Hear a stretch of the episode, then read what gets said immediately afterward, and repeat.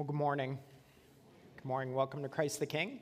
Uh, for those of you who don't know me, my name is Penny, and I'm the senior pastor here. Uh, it's good to be with you. Good to see you. Um, and this morning, uh, we are continuing our sermon series for the summer in the uh, Old Testament Psalms. So we're going to be looking at Psalm 98.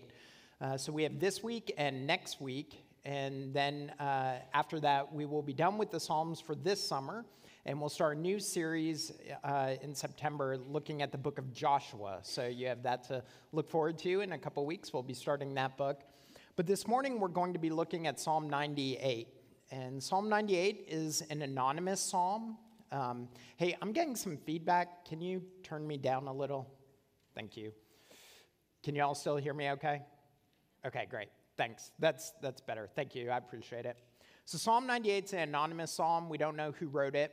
Um, it's also a praise psalm. And I imagine that when we think of the Psalms, when you think about what we would uh, find in the Psalms, you would expect this is where your, where your mind goes to. Like Psalms that invite us to sing, to praise, to glory in God, and, and invite others to do that. That's probably where you go in your minds. And rightfully so, there are a number of praise Psalms. And that's what this psalm is doing. It's encouraging us, it's calling us as God's people, and not just as God's people, but, but it's calling us and encouraging all of the world to join in singing praise and glory to our God. So let's follow along Psalm 98, a psalm. Oh, sing to the Lord a new song, for he has done marvelous things. His right hand and his holy arm have worked salvation for him. The Lord has made known his salvation. He has revealed his righteousness in the sight of the nations. He has remembered his steadfast love and faithfulness to the house of Israel. All the ends of the earth have seen the salvation of our God. Make a joyful noise to the Lord, all the earth. Break forth into joyous song and sing praises. Sing praises to the Lord with the lyre, with the lyre and the sound of melody, with trumpets and the sound of the horn Make a joyful noise before the King, the Lord. Let the sea roar and all that fills it, the world and those who dwell in it. Let the rivers clap their hands. Let the hills sing for joy together before the Lord, for he comes to judge the earth. He will judge the world with righteousness and the peoples with equity. Friends, this is the word of the Lord. Thanks be to God. Let me pray for us. Heavenly Father, we thank you for your word and ask that you would take us by the hand and lead us in the way that we are to go. That you would open our eyes, that we would see the beauty of your gospel, that we would know your truth, your grace, your mercy, and we would give you the praise you deserve. And we pray all this in Christ's name. Amen. Amen. Well, in 1704, a Scottish politician by the name of Andrew Fletcher, Andrew Fletcher was uh, a man who is seeking to lead uh, the Scottish independent movement. So, Scottish uh, independence was what he was desiring and looking for, and he used his power, his influence. He, he tried to use his place as a politician to try and win this independence. In 1704, Andrew Fletcher said this He said, Let me write the songs of a nation, and I care not who writes its laws. Let me write the songs of a nation, and I care not who writes its laws. Okay, think about that now. Scottish, uh, Scottish independent Andrew Fletcher, seeking to win independence, a man who actually was engaged in the making of laws, who would no doubtedly want to use the legal system to try and win independence. But what did he say? Let me write the songs of a nation. You see, what he was stating and what he understood and what he was saying explicitly is what we know implicitly. That songs capture and mold our imaginations and attitudes about life. Right? That songs often are the appropriate response to the emotions, the ideas, the, the thoughts that grow within us. Right? Sadness and joy, hope and change that, that oftentimes there is a soundtrack to our lives when it comes to these occasions.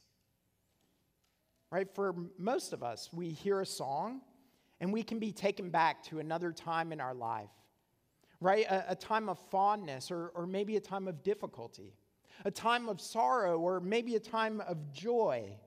right? But, but regardless of where we are taken back, regardless of what event we remember, we, we hear a song and it, it stirs our memories and emotions. Right? We know this. We've all experienced it. It's, it's why Athletes will often, before a big game, be seen with their earpods in, right? Their AirPods, and, and they're listening to music to prepare themselves, to get them ready, right? To, to get pumped up for the game that they're about to engage in. It's why, for some of us, when it's gray and dreary outside and it's rainy and cold, it, it just seems appropriate to listen to The Cure, right? Or, or why Taylor Swift has gotten many people through a bad breakup. Or if you're like me, when you get on a plane, you just naturally turn to Sufjan Stevens. Anybody? No one else does that? it's just me. Sorry. But the point is, is that music and song, they're, they're tied to the important times in our lives, aren't they? That, that we all have that song, right, that reminds us of our wedding day or reminds us of a breakup or reminds us of a birthday, or it's the song that we sing and we hum when, when things are just going well. Song returns us, it, it stirs our emotions. It is often the best way for us to express ourselves. We sing. You know that. I know it we do these very things. And, and it's because this reality that the psalmist says, Sing to the Lord a new song.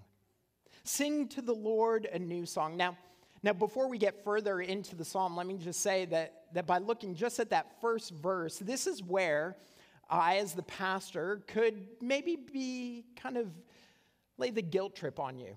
You know, this is where you guys need to be singing more and more robustly and stronger and louder and all these sort of, I'm not going to do that though. But but you know, I do notice. I'm just kidding. I'm just joking. I'm just playing with you. no, but uh, before we do dive deeper into the psalm, I, I do want to note two things that we see right away in this verse. The first is the expectation that God's people are going to be a singing people right? That whether when you are, whether you are self-conscious about your ability to sing or not, that, that the expectation is that when we gather for worship and we come together as God's people, that we would join our voices together to sing. That we're to be a singing people. But, but the other thing is that we should expect that we would sing new songs. Now, now, this doesn't mean we cast out the old, right? I mean, we've already sung some hymns and we're going to sing some other hymns, right? We don't put those aside. Don't hear what I'm not saying.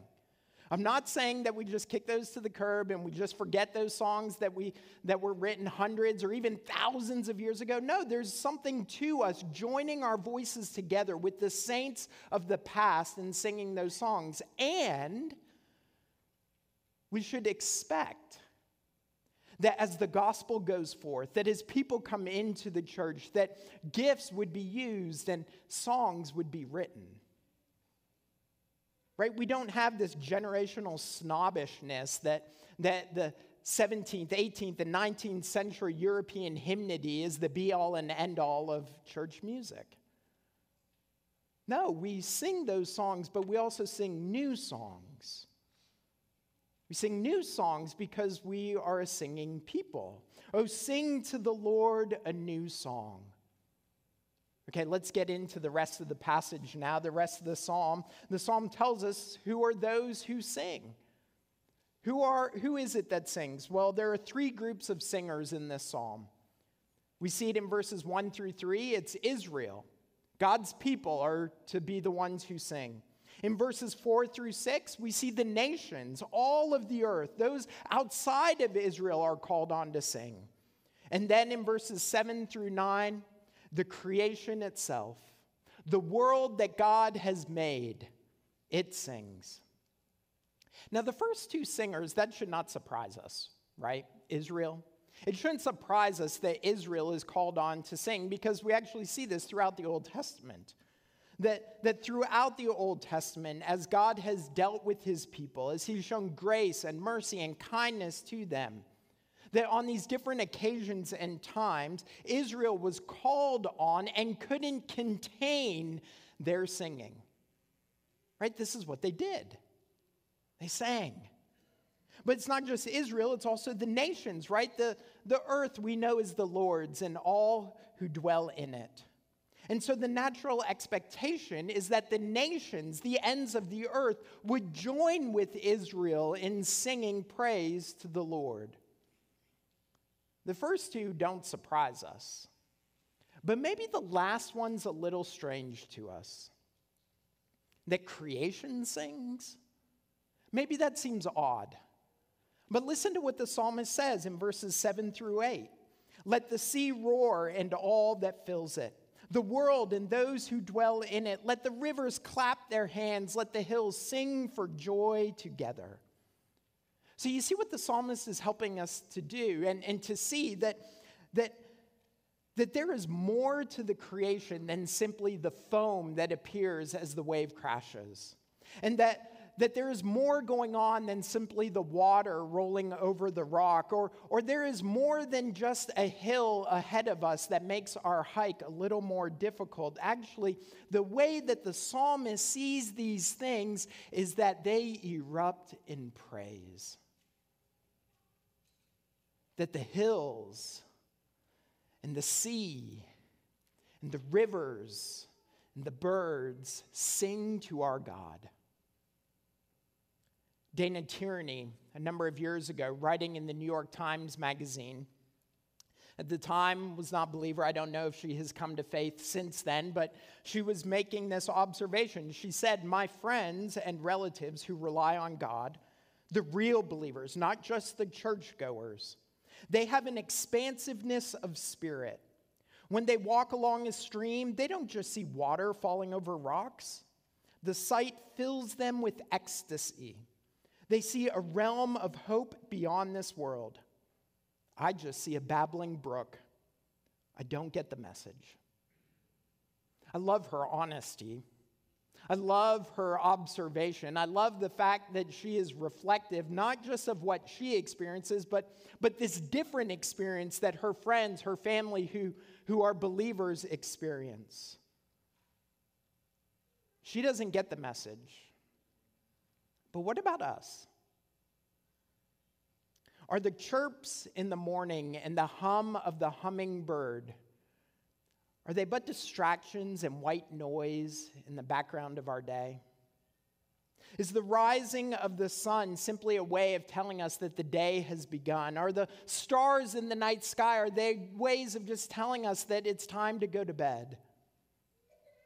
Or is the roar of the sea and the jumping of the fish and the opening of the flower and the fruit on the vine are these expressions of the creation giving glory to God. You see, what the psalmist is telling us is that the creation is teeming with song. He's expanding our wonder and he's enlivening our imaginations to see that the birds chirping and the, the, uh, the leaves that are, that are rustling are actually clapping, are applauding, are celebrating and giving praise to our God. The psalmist is telling us that God's glory is so abundant, it is so great that it's not enough for just his people and for the nations to sing, but creation joins in that song. That's a com- consistent theme throughout the Psalms. It's a consistent thing that we hear, but, but it's not just a consistent theme in, our, in the Psalms, it's a consistent theme in our songs, in our hymns.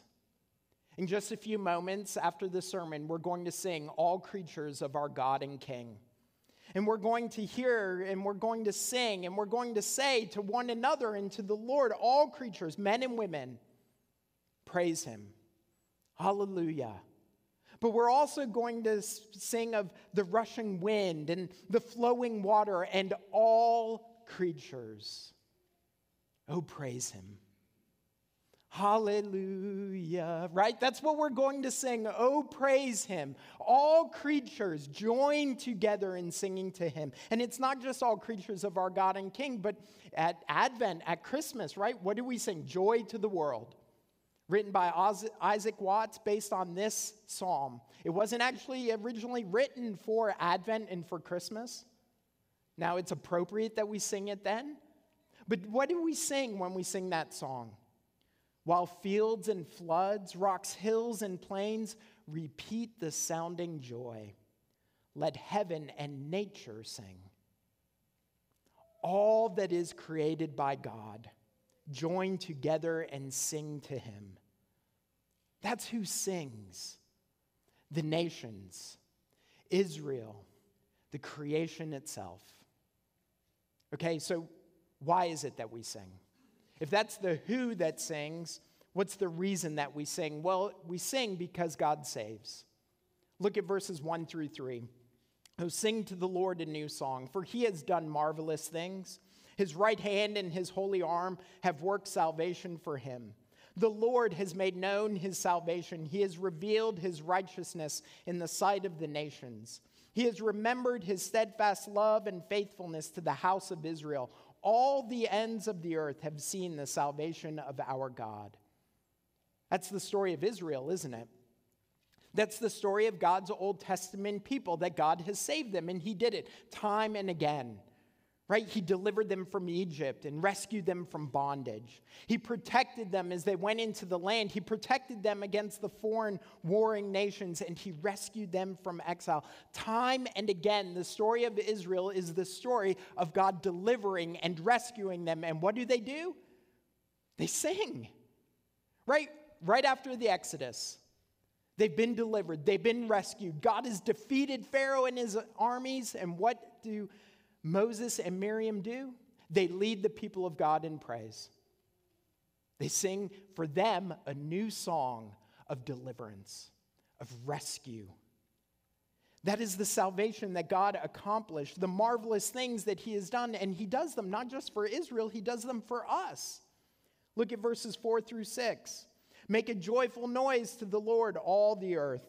Break forth into joyous song and sing praises. Sing praises to the Lord with the lyre, with the lyre and the sound of melody, with trumpets and the sound of the horn. Make a joyful noise before the King, the Lord. Now, when the Old Testament speaks of the nations, it's speaking of all the other people other than Israel. There's Israel, and then there's the world. There's Israel, and then there's the Gentiles. There's Israel, and then there are the nations. And Israel was the people, they were the people who first received the promises of God, but those promises were to extend. The scope of salvation was to spread into all the earth. It was the expectation that the nations would be blessed. It was never supposed to be contained to a single person or a single people or a single bit of land in the Middle East. But the expectation in the Old Testament is that the gospel would go forth, God's grace and deliverance would spread into all the earth. That was the promise made to Abraham that God would make him a blessing that God would bless him and make him a blessing so that all the families of the earth would be blessed. It was the hope of Isaiah that one day would come when the nations would be presented before the Lord. That is the hope and the promise of the prophets, of the patriarchs, of all those of the Old Testament, and that promise and hope have become a reality. They have become a reality for us. You see, we are the nations. We are those Gentiles. We are those people who are the people now of promise. Because in Christ, we're told that in his death and resurrection, Jesus tore down the dividing wall between Jew and Gentile. And in Christ, the gospel goes forth into all the world, declaring salvation to all peoples, not just to Israel, not just to Americans, not just to Asians or Africans, but to all peoples. The gospel extends so that those who know his grace would be recipients of that grace. And we are those recipients, aren't we? We are the nations, the Gentiles who have been saved. Christ came into the world to save us from our sin, to deliver us from judgment. Y'all, that is why we sing. When we gather here on a Sunday, we don't come just because we like to sing. We don't come just because we have musical talent or ability. We don't use those just so that people would applaud. No, we come because we have been saved. We sing praise to our God because of what he has done. Jesus came to make his blessings flow as far as the curse is found. And the curse of sin resides in us. But Christ took that curse on himself. And he brought salvation to us. That is why we sing. That is why we make a joyful noise before Christ our King.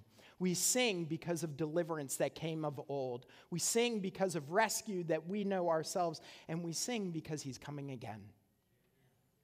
That's the judgment to come. We see it in verses 8 through 9. Let the hills sing for joy together before the Lord, for he comes to judge the earth. He will judge the world with righteousness and the peoples with equity. You see, what the psalmist is telling us is that the creation itself is looking forward to a day when the Lord will return. This sounds a lot like Romans 8, doesn't it? Not too long ago, we were in the book of Romans, right? We were studying through it in the morning. And in Romans 8, the Apostle Paul says, For the creation waits with eager longing for the revealing of the sons of God.